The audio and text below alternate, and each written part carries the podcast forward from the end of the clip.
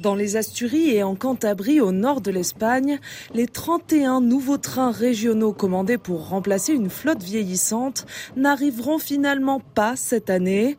En cause, une erreur de mesure dans le cahier des charges qui rendait les trains trop larges pour passer les nombreux tunnels de ces paysages escarpés. Miguel Ángel Revilla, président de la Cantabrie, a appris le fiasco dans la presse il y a quelques semaines.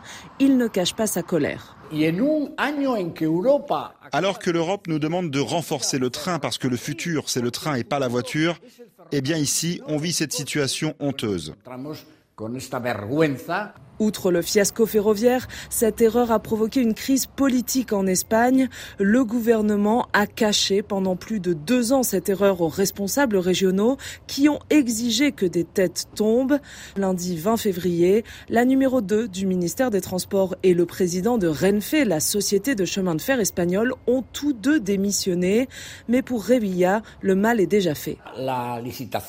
Eh, le contrat en 2019 était de 260 millions d'euros. Mais si je fais le calcul, le coût des matériaux pour ces trains a augmenté de 30% minimum.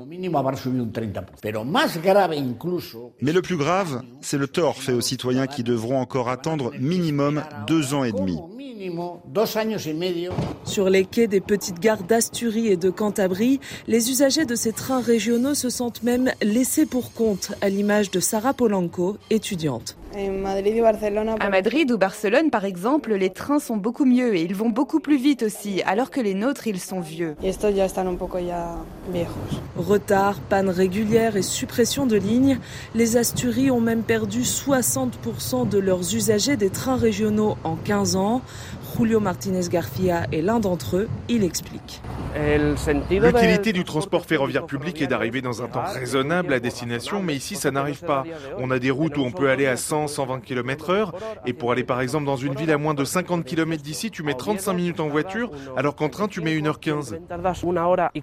La ministre des Transports, Raquel Sanchez, a pour sa part réitéré ses excuses auprès des présidents de région et leur a accordé le prolongement de la gratuité des transports sur les lignes concernées jusqu'à la livraison des trains qu'ils espèrent en 2026. Élise Gazangel, Santander, RFI.